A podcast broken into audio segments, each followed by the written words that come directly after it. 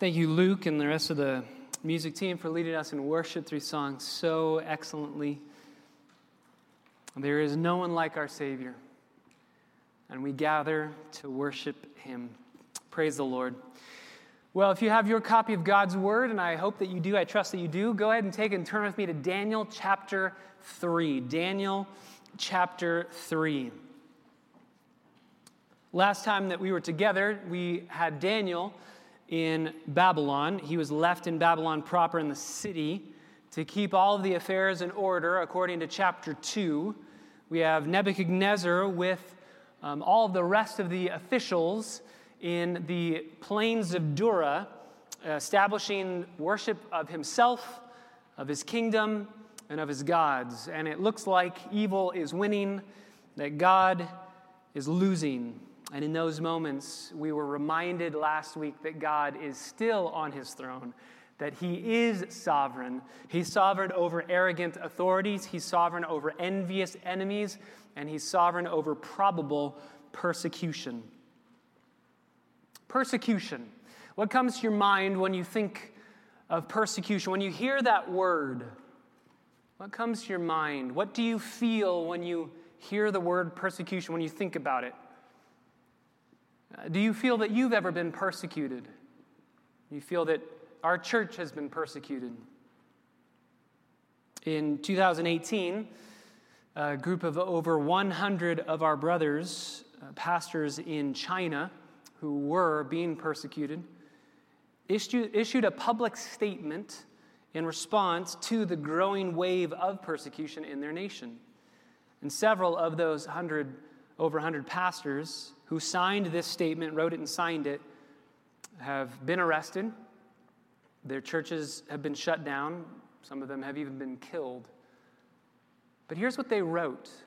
When thinking about persecution, as persecution was uh, sweeping into their hometowns, into their churches, they wrote this quote, For the sake of faith and conscience, for the spiritual benefits of the authorities in China, and of society as a whole, and ultimately for the glory, holiness, and righteousness of God, we make the following declaration to the Chinese government and to all of society.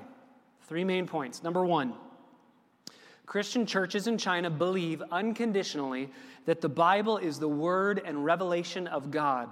It is the source and final authority of all righteousness, ethics, and salvation.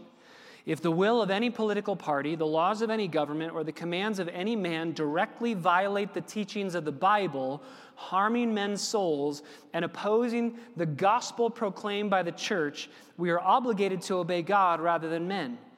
And we are obligated to teach our members of our churches to do the same. Number two, Christian churches in China are eager and determined to walk the path of the cross of Christ and are more than willing to imitate the older generation of saints who suffered and were martyred for their faith.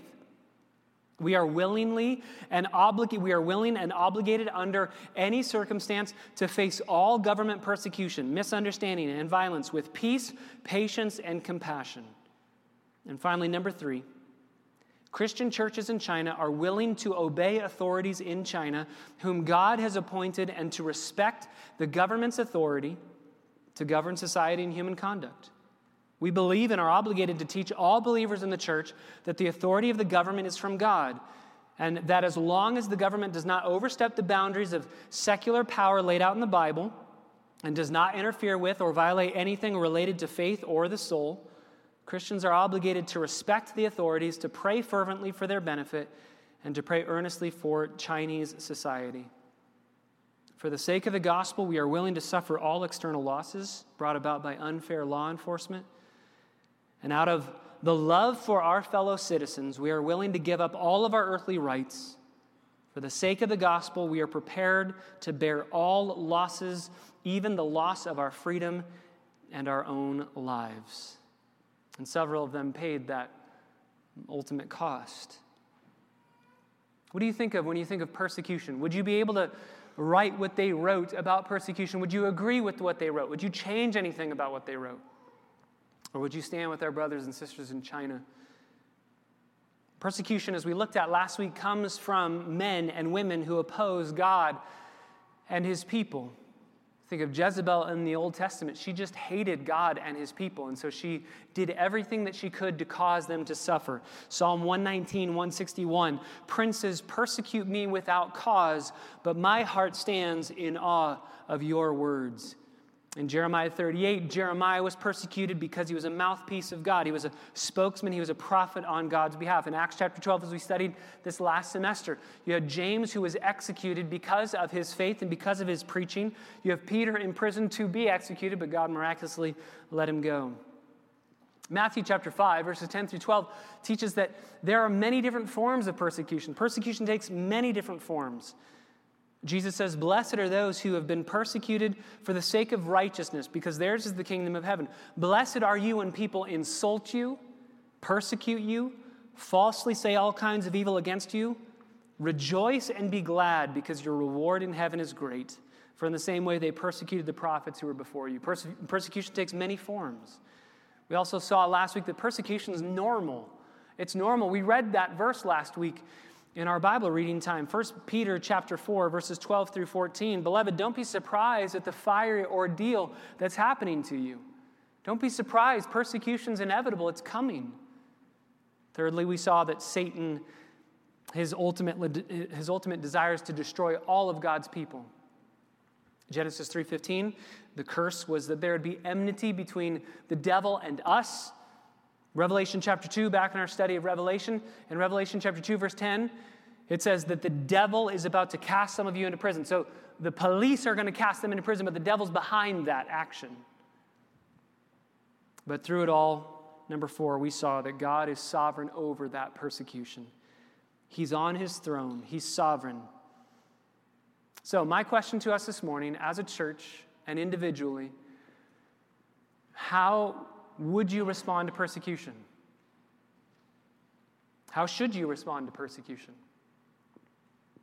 And how will you? Because it's coming. How will you respond? I think that the verses that we will study this morning will give us three very clear responses that we as believers must have in the face of persecution. Let's read our passage this morning, Daniel chapter 3, verses 15 through 18. Nebuchadnezzar says to Shadrach, Meshach, and Abednego, Now, if you're ready, at the moment that you hear the sound of the horn, flute, lyre, trigon, psaltery, and bagpipe, and all kinds of music, to fall down and to worship the image I have made, then very well. But if you do not worship, you will immediately, at that very moment, be cast into the midst of a furnace of blazing fire. And what God is there who can deliver you out of my hands? Shadrach, Meshach, and Abednego replied to the king, Oh, Nebuchadnezzar, we don't need to give you an answer concerning this matter. If it be so, our God, whom we serve, is able to deliver us from the furnace of blazing fire, and he will deliver us out of your hand, O king. But even if he does not, let it be known to you, O king, that we are not going to serve your gods or worship the golden image that you have set up. Father, we come to these verses this morning, and there, there's a, a feeling as we read them. And as we, we put ourselves in the sandals of the people standing next to them, as we get to eavesdrop on this conversation that they have with Nebuchadnezzar, as we get to listen to their determined response, there's a, a, sense and a feeling that where we are stepping is holy ground. That this response is something otherworldly. There's something supernatural about what they are saying, how they are saying it, and why they are saying it. And we need to know what that is. So, Father, I pray that you would be pleased by your grace to take us deep into their hearts this morning. Give us an understanding not only of what they're saying, but why they're saying it, where it's coming from, and give us the same heart, the same goal, the same desire, the same motivation, and the same heart that these three men have. I pray that as we listen to their testimony, our brothers who have gone before us, that you would place steel into our spine and get us ready for the day when we will stand before princes and kings and speak words like theirs. Teach us, Holy Spirit, as we pray every Lord's Day, open our eyes that we would behold wonderful things from your law. We read these verses and we already see wonderful things. Take us deeper into the supernatural wonder of what's happening in these verses so that we would not remain unaffected and unchanged, but that we'd walk away from here determined to live today differently because of these three men and the amazing God that they serve. Be our teacher and our guide this morning. We pray in the name of Jesus, our Savior. Amen. Nebuchadnezzar in verse 15 thinks that he's very powerful. He also thinks that God is powerful, and so he's trying to figure out who's more powerful, and that's why he says, What God can deliver you out of my hands? At the end of the day, Nebuchadnezzar says, I am better than God, I am more powerful than Yahweh. And as we looked at last week, the entire chapter is that uh, chiastic form, that chiastic structure, where you have all of those different bookends leading to one main middle crux that hinges the entirety of this chapter. And these verses, verse 16, 17, and 18, are that dead center middle, the theme of the entire chapter, and really the theme of the entire book, as these men trust in a sovereign God. Three responses to persecution. When it comes, and it will, how should we respond? We're going to take their cue as they follow God and live out God's principles in their lives. Number one, if we're going to respond like them, if we're going to respond well, we need to be gracious, humble, respectful, and completely unintimidated by human authority. Number one, be gracious, be humble, be respectful, and be completely unintimidated by human authority. They say in verse 16, Oh, Nebuchadnezzar, we don't need to give you an answer concerning this matter. They're not being rude. You could read that as rude. They're not being rude.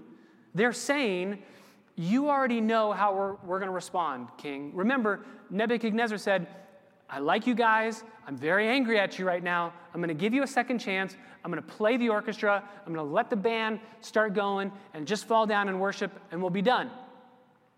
And what they're saying is, you don't need to give us a second chance. You don't need to strike up the band. Don't pay them for more hours of playing. Let them go. We've already made up our mind. We don't need any extra time. We don't need more time. Our minds have been made up now. They're about to die and they don't ask for more time. That fascinates me. I would say, we know that we're going to die, but can you just give us a little bit more time so that we can prep our minds and our hearts and our souls for that death that we're going to experience? And they say, no, we don't need it. Even Martin Luther, you remember when he stood before the Roman Catholic Church and they said, uh, we're, we're going to condemn you as a heretic and, and kill you and execute you and burn you at the stake unless you recant. Remember what his answer was? Before he says his famous Here I Stand speech, he says, Can I have one night to think it over? Let me just have one night. And then he comes back the next day and answers. I can't acquiesce to what you're asking. I can't do that. I have to say no. Here I stand. God save me. These three men don't even ask for more time. They don't need more time because they know God's sovereign. They trust Him they know the scriptures. This is a first commandment issue. You can't worship any other gods other than God. And so they're willing to die for what they know to be true and right. Notice they call Nebuchadnezzar, O Nebuchadnezzar. They start off by saying that, not O king. If you go back up to verse 10, the, or verse 9, the Chaldeans say to Nebuchadnezzar the king, O king, live forever. That's the first response. You are king, you're sovereign, we're underneath you. And here, Shadrach, Meshach, and Abednego, they are going to say, O king, but they start by saying, O Nebuchadnezzar. I think in their mind, saying, You're just a man. You're just a man. The king may think he's exalted and has power over life and death, but he's just a man. And that enables them to refuse to be intimidated. They fear God more than they fear Nebuchadnezzar. They know that God places humans in authority in their positions of power. And God towers over human rulers far more powerfully, infinitely more powerfully than any human ruler may tower over us. And so they say, We trust God. Maybe they had memorized Psalm 27, verse 1. Remember, the Psalms, most of the Psalms had been written by the time of Shadrach, Meshach, and Abednego and Daniel. Maybe they had memorized Psalm 27, verse 1. The Lord is my light and my salvation. Whom shall I fear? The Lord is the defense of my life. Whom shall I dread?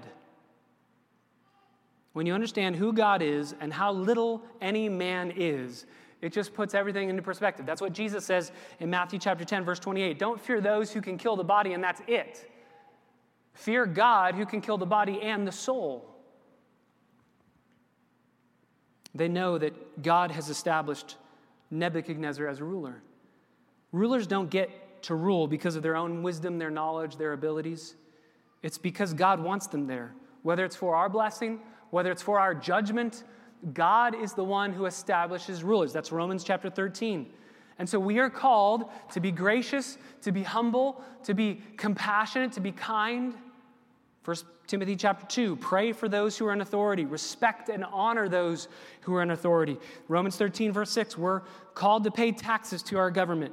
Jeremiah chapter 29, verse 7, we're called to seek the welfare of the city. And that's Jeremiah writing to exiles in Babylon. We're called to seek the welfare of the city.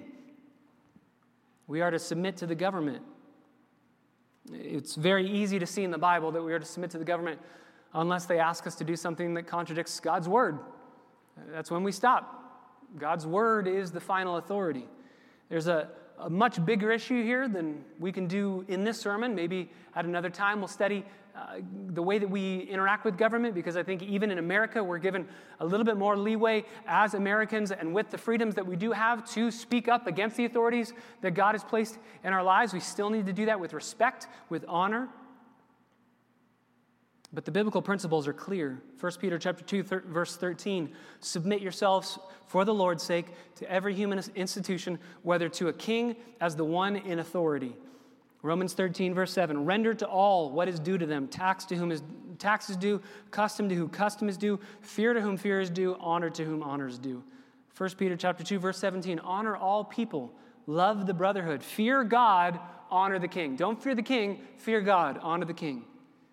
And remember, that's Peter writing, 1 Peter chapter 2, Nero is the king. And he says, honor the king. And so these three individuals say, we will be gracious, we'll be compassionate, we'll be humble, we'll be respectful, but we're also not intimidated by you. You're just a man. It's fascinating to me because remember, chronologically speaking, Shadrach, Meshach, and Abednego are probably between 18 to 20 years old.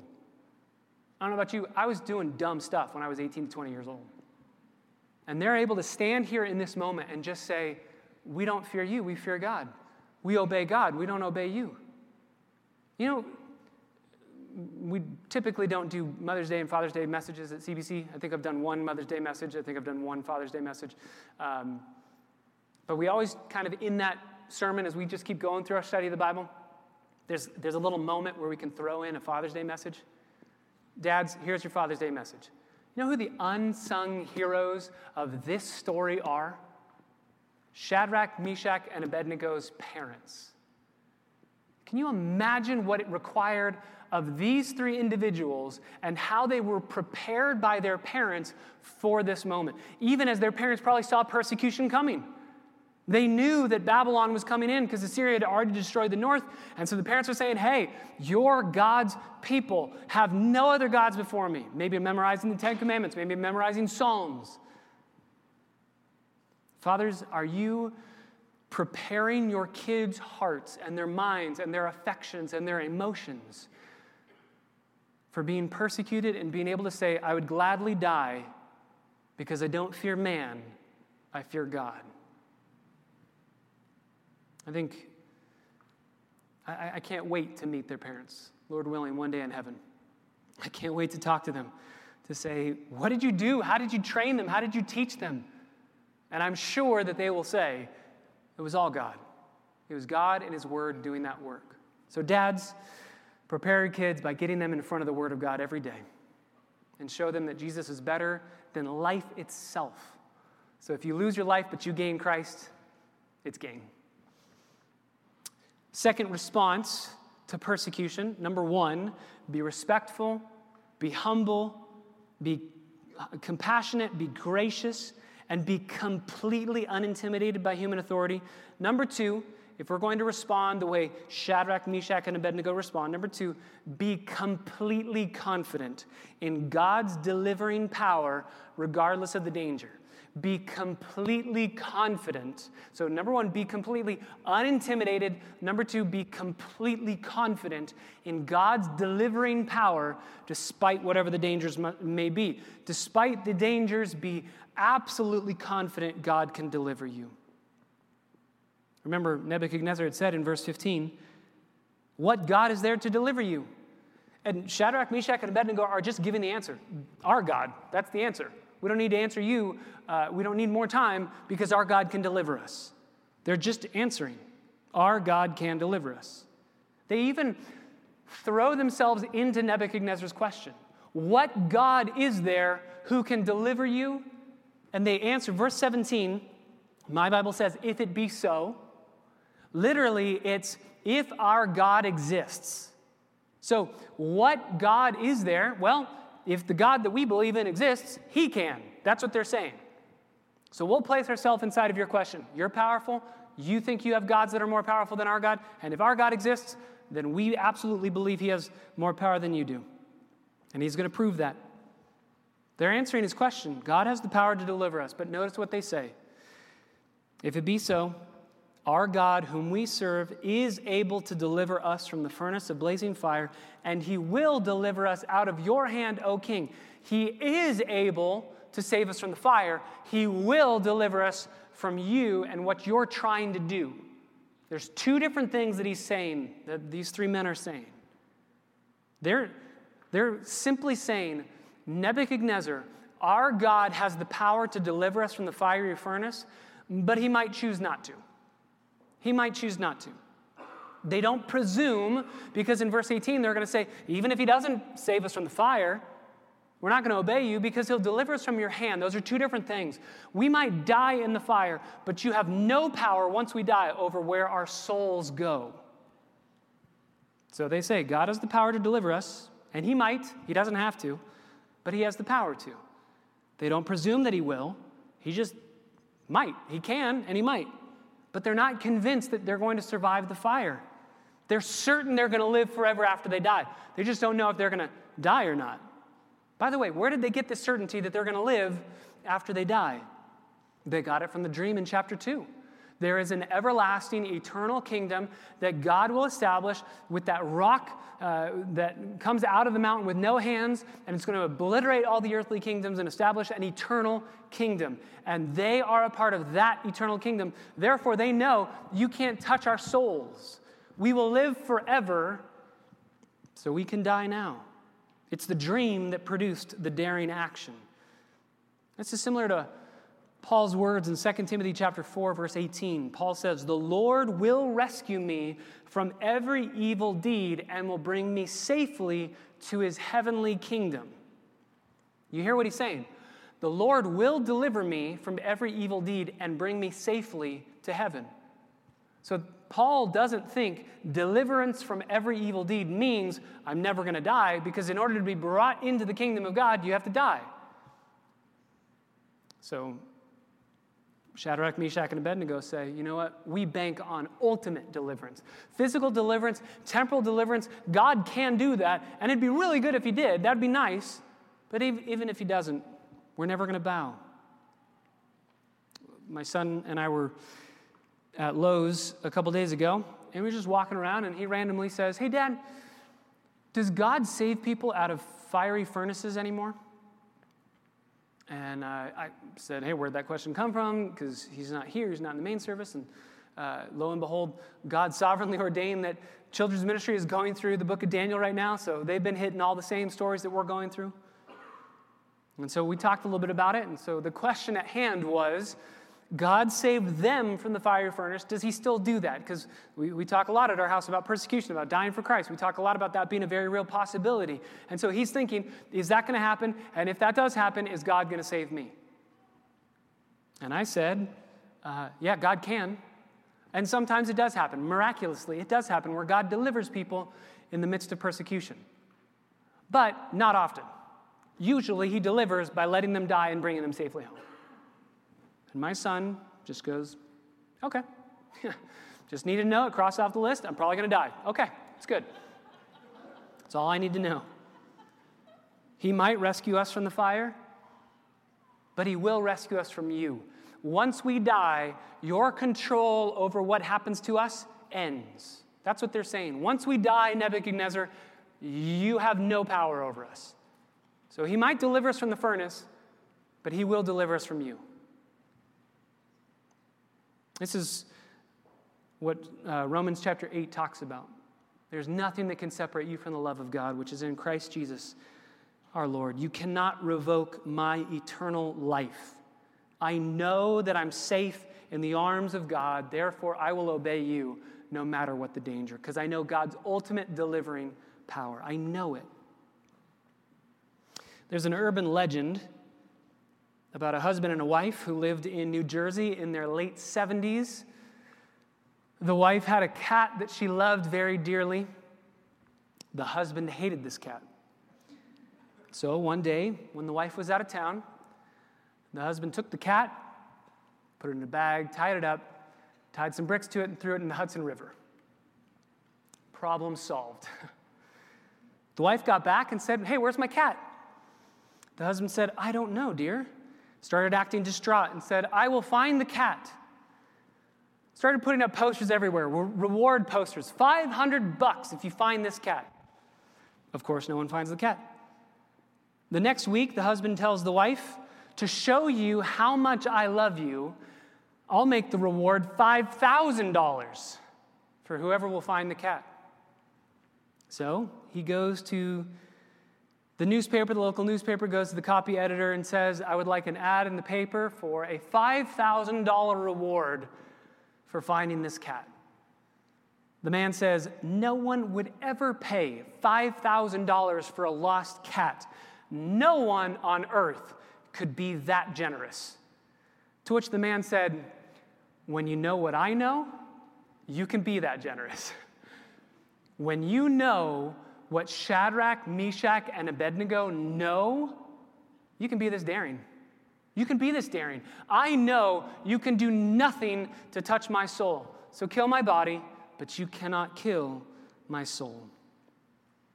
Number three, if we are going to respond the way that Shadrach, Meshach, and Abednego respond, number one, you have to be completely unintimidated by human authority. Be gracious, be respectful, but be unintimidated by human authority. Number two, you have to be completely confident in God's delivering power, regardless of the danger. And finally, number three, be completely submissive to God's will, regardless of the consequences. Be completely submissive to God's will, regardless of the consequences. In verse 18, after saying, He may deliver us from the fire, He can, He may, He may not, He will deliver us from your hand. Verse 18, but even if He doesn't deliver us from the fire, if, even if He does not, let it be known to you, O King, again, kind, respectful, we're not going to serve your gods or worship the golden image that you have set up. Even if He doesn't, He can deliver us from the fire. But even if he doesn't, that doesn't change what we do. Brothers and sisters, we need in our vocabulary a but even if clause. We need that in our vocabulary. God can do this, but even if he doesn't, obedience is still obedience. God is still good. God is still sovereign. God's able to, but he just might not choose to. And so, even if God doesn't save us from the fire, we will still do what is right. These three men are certain about God's power. They're just not certain about God's plan. Is God's plan to demonstrate his power by freeing us from the fiery furnace? Or is God's plan to let us die? We don't know. The early church father Jerome said, quote, Thereby they indicate it will not be a matter of God's inability, but rather of his sovereign will if they do perish. This is so important because Nebuchadnezzar could think if he throws them into the fire and they die, I, I'm better than Yahweh. I won. And so they say, when you kill us, we've been delivered. God's stronger than you. This is what real faith looks like. Real faith always recognizes that God can, but doesn't always act in those ways. Think about people in our own church family. God can heal, but He doesn't always choose to. God can provide the job, but He doesn't always choose to. God can provide the relationship, but He doesn't always choose to. God can, but sometimes He says, not right now. Notice what they don't say. They don't say, Nebuchadnezzar, we are going to call down deliverance from our God. They don't say, we're going to bind the fire with the power that God has given us. They say, God, it's up to you. What you choose to do is up to you. We submit ourselves to you and we will do what's right regardless of the consequences. Faith never predicts God's ways. It just holds fast to God's word. You're not asking, Can I predict how God's going to act? You're simply saying, I know what God's already said and I'm living according to it. God absolutely can, and He might in this case, but He hasn't promised to. And we see this all throughout the Bible. Peter and Paul are both put in jail in the book of Acts. One is going to die, one is set free. Why? I have no idea. Because God can. That's what He chooses to do. Think of our own Savior. Sometimes the Father allowed him to go to literally walk through crowds that wanted to kill him, picking up stones to stone him, and he just walks through their midst completely unscathed. And then he winds up murdered on a cross. God can deliver. Sometimes he chooses to, sometimes he doesn't. God may rescue us by snatching us from the persecution and the danger and the affliction. Sometimes God rescues us by letting us die in the affliction and then bringing us safely home. But what matters for these three friends is not their physical deliverance, but their spiritual obedience. That's what matters. We just want to obey God, and whatever happens, happens. We just want to obey. Going back to my son, he, when he was learning about the story of Shadrach, Meshach, and Abednego, and, and for those of you who teach in children's ministry, you have a greater impact than you think you do. As you open the Word of God to these kids and you show them the truths of God's Word, you have a massive impact on their hearts. Because these things reverberate in our kids' souls, and they come home and they're talking about them, and then randomly, just, just a random occasion, Ethan has an idea and he starts talking about the Word of God that you proclaim to him in children's ministry. So thank you for doing that so faithfully. He said, Dad, some people are afraid to die. I'm excited for righteousness. That was his quote. I wrote it up on the board, said, We're going to frame that as a quote. Dad, some people are afraid to die, but I'm excited for righteousness. That's straight from here. Hey, I don't want to die in the fiery furnace if I don't have to. But more than that, I want to obey God. What matters for them is not deliverance, but obedience. They're saying, in essence, we're not going to decide what we're going to do based on what God may do. We're going to decide what we're going to do based on God, what God's already said. He already said it. Let's do it. Let's obey and move forward. Leon Wood writes, quote, if there is anything more rare than faith, it is submission. They submit. We'll obey, regardless of the consequences. Alistair Begg says, Faith is not believing in spite of the evidence, rather, it is obeying in spite of the consequences. Faith is obeying in spite of the consequences. He goes on to say, We're called to obey even when it won't work out well for us. We're called to obey even when it seems better not to. Pragmatism is the enemy of obedience. When we base our decision making on what looks more sensible or beneficial or understandable then when it comes down to it, we're going to worship our culture's idols instead of obeying God. We're called to be faithful, not pragmatic. God said it, we'll do it. End of story. Sinclair Ferguson writes of these three young men, quote, they knew that should God deliver them, his name would be vindicated. They also knew that should they die, their faithful testimony would display the worthiness of their God and the unworthiness of Nebuchadnezzar's self created idol. These men of faith would not have regarded their deaths in the flame to be a failure of faith, but rather an indication of God's will. So, just like Job would say, though he slay me, yet I will trust him. I'm just going to obey. Do you ever read a story in the Bible and wish you didn't know how it ended? You ever have that where you're like, I'm familiar with the story, I know how it ends, so you start to read the beginning differently? I wish I could go back and have some form of amnesia to not remember this story. Because we read going, well, this is an easy thing for them to say because they get delivered, hooray. They didn't know that. They genuinely thought we might die, probable that we will but we're not going to bow. And because of that, I think unfortunately, the, the deliverance from the fiery furnace gets highlighted because it's so spectacular and visceral. And we're going to look at it next week. It's amazing. But that gets highlighted as the miracle. Brothers and sisters, the miracle already happened. When they say what they say here, this is a greater miracle than their deliverance from the furnace. This miracle right here to say, we'll obey regardless of the circumstances, regardless of whether we're delivered, regardless of the outcome, we will obey. This is a greater display of supernatural, miraculous power than Jesus himself standing in that fire, delivering them from the furnace. The miracle's already taken place. If the fiery furnace had consumed them, the miracle would have happened just the same. The miracle occurs when they respond the way that they did, not when they aren't burned. Walter Luthi, in his commentary on Daniel, says that there are three men who do not worship in Nebuchadnezzar's totalitarian state is a miracle of God. That the three were not devoured by the fire is no greater miracle. Suppose the fiery furnace had consumed them.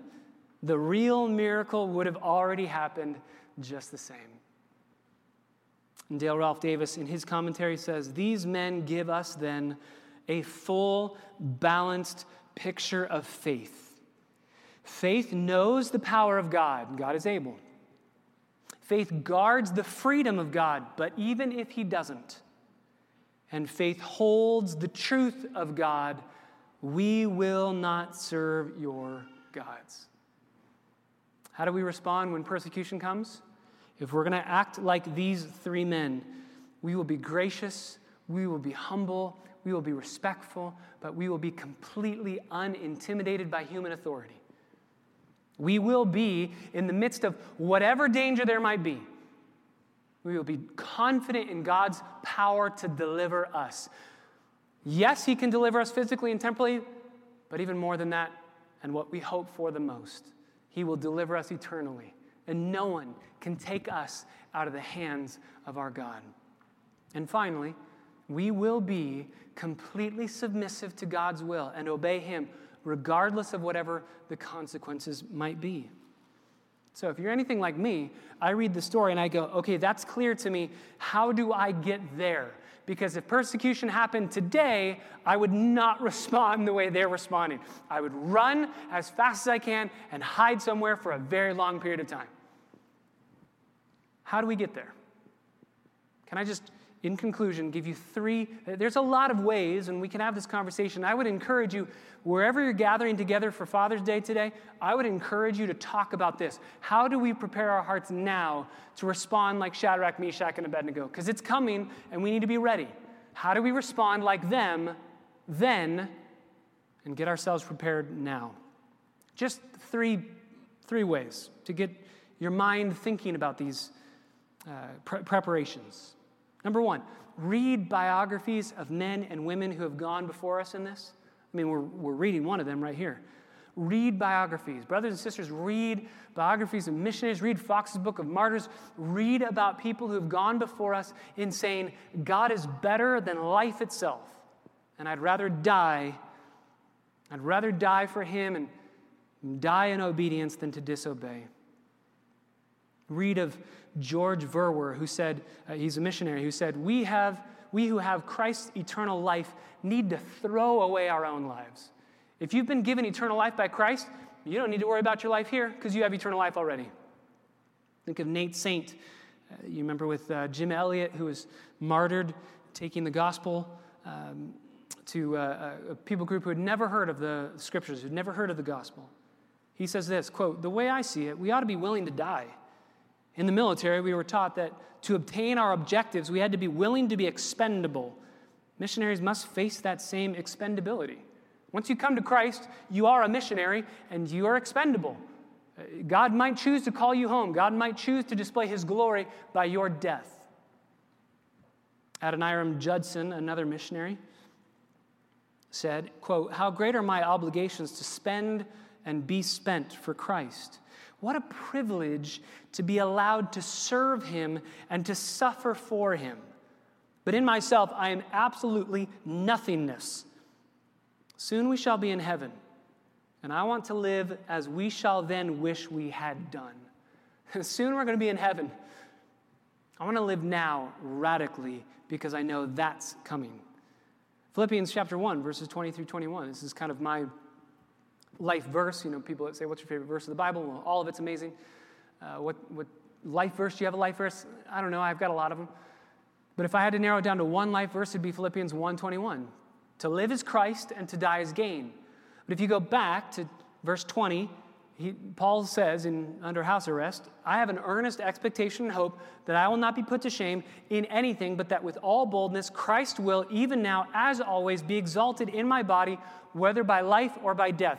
If I die, I want Christ to be exalted. If I live, I want Christ to be exalted. It doesn't matter because life is about Christ. I've already been crucified with Christ, Galatians 2:20. Therefore, I no longer live, Christ lives in me. So I've already died. You can't kill Patrick, he's already dead. Once I came to Christ, Christ lives in me. Patrick, as you knew him, was gone. And so, therefore, death is gain because I get more of Jesus. And that's all I've ever wanted. I just want more of Christ. So, read biographies of men and women who have gone before us in this that will enable us to trust God, either to protect you from persecution or to strengthen you and sustain you in it. And regardless of how it turns out, to deliver you out of it into its eternal kingdom.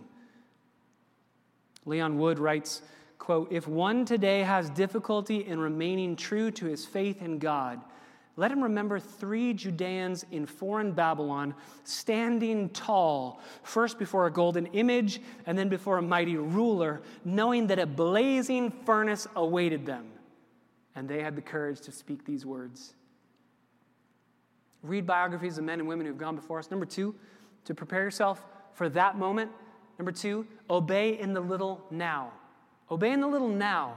Don't compromise now, and you won't compromise then. Make little compromises now, and you won't be in a place where you will stand tall and stand firm then. Do you joyfully submit to the Lord now? Do you obey regardless of the outcome now? Be faithful in the little, and God will enable us to be faithful in the much. Finally, number three, if we're going to be like Shadrach, Meshach, and Abednego, if we're going to prepare our minds and our hearts, number one, read biographies of men and women who've gone before us. Number two, check your obedience now. How joyfully submissive are you to God now? Do you rationalize in your mind compromises left and right? I'll do this. I know it's not what God wants. Or do you say, I will obey regardless of the outcome? Finally, number three, fear God, not man. Fear God, not man. If you're like me, you read this and you go, man, I hope that God gives me the protection and the knowledge and the ability to say what I need to say in that moment because I don't have any idea what I would know to say in those moments. You guys remember the beginning of Proverbs. The fear of the Lord is the beginning of wisdom. If you fear God, wisdom's going to flow out of you. So fear God, not man, and let wisdom be yours in those moments. John Knox was asked how he didn't fear the queen in light of uh, being executed. He said this I've trained myself to fear the face of God. And when you fear the face of God, you do not fear the face of any man. Do you fear God? Remain respectful and law abiding, remain humble and, honoring of the governing authorities. But at the end of the day, when push comes to, to shove, you have to say, I fear God, not man. I fear God, not man. A Romanian pastor in 1977 by the name of Joseph Tson. We've talked about him before several years ago. He, in the face of being martyred for his faith, said to the persecutors, I'm ready to die. I'm ready to die. This is 1977. This is not long ago. I'm ready to die. I'm following Christ. He was a pastor in Romania, and he says, I'm ready to die. He says this to his persecuted, to the soldiers who are ready to take him and kill him. You said you were going to finish me off as a preacher. I asked my God, and he said he wants me to continue as a preacher. Now, I have to make one of you two angry. And I decided it's better to make you angry than God angry. I'm not going to offend God. I'm going to obey. I'm going to do what God tells me to do. But I know you, sir, you cannot stand this kind of opposition. You'll kill me in one way or another, but I've accepted that. And should you, you should know that I've even put everything in order and I've been made ready to die. As long as I'm free, I will preach the gospel. He was arrested and imprisoned several times in Romania during the 1970s.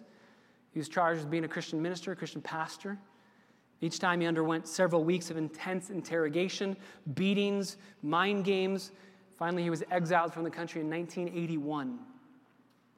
And he uh, wrote about the theology of martyrdom in his book, Suffering, Martyrdom, and Rewards in Heaven. And he said, from a practical standpoint, all of his imprisonments, all of his beatings, all of his torture, all of his threats that were made to him uh, and to his life got him ready for that moment to be able to write the book. He said this quote in the book When the secret police officer tried to kill me, threatened to shoot me, I smiled. And I said, Sir, you don't understand that when you kill me, you send me to glory. You cannot threaten me with glory. You can't threaten me with glory.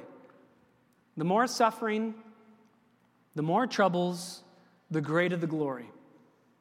So, why say stop this trouble? Because the more suffering, the greater the glory up there.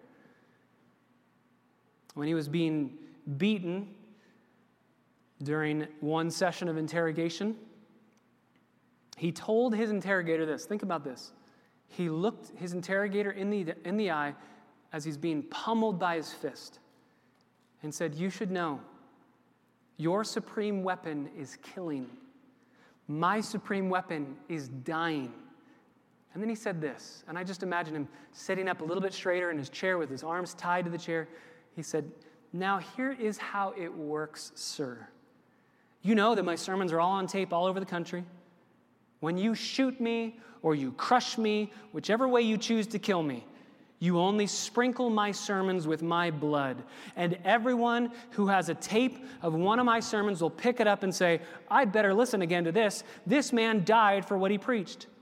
Sir, my sermons will speak 10 times louder after you kill me and because you kill me. In fact, I will conquer this country for God because you killed me. So go ahead and do it.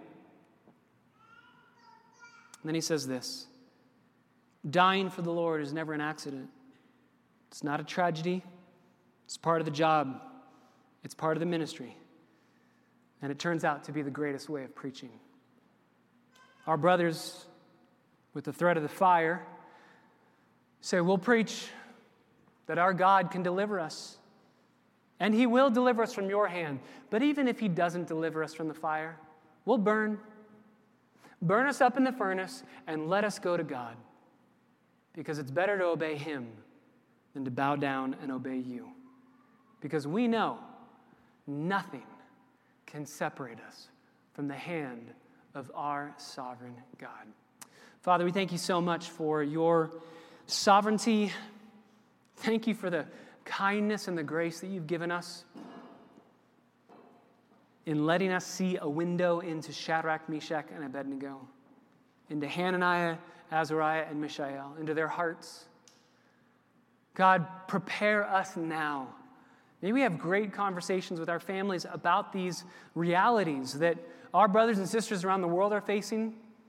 And it, it would seem that we're going to face it in our lifetime too.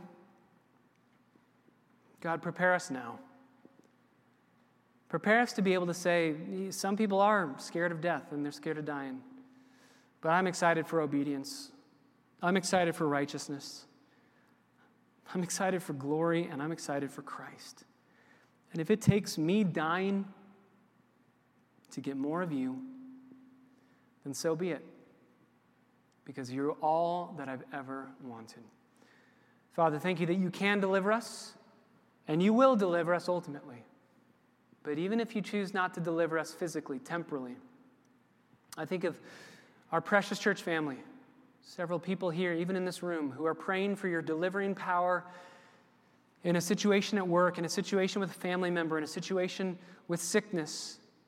God, I pray that, that this passage would minister to their heart. You can deliver, and you will ultimately deliver. But even if you don't choose to deliver in the temporal, we will still do what is right. We will still praise you. We will still worship you and adore you because you are good and you do good all the time. We pray in the name of Jesus, our Savior. Amen. Let's go ahead and stand together and just sing the last portion of.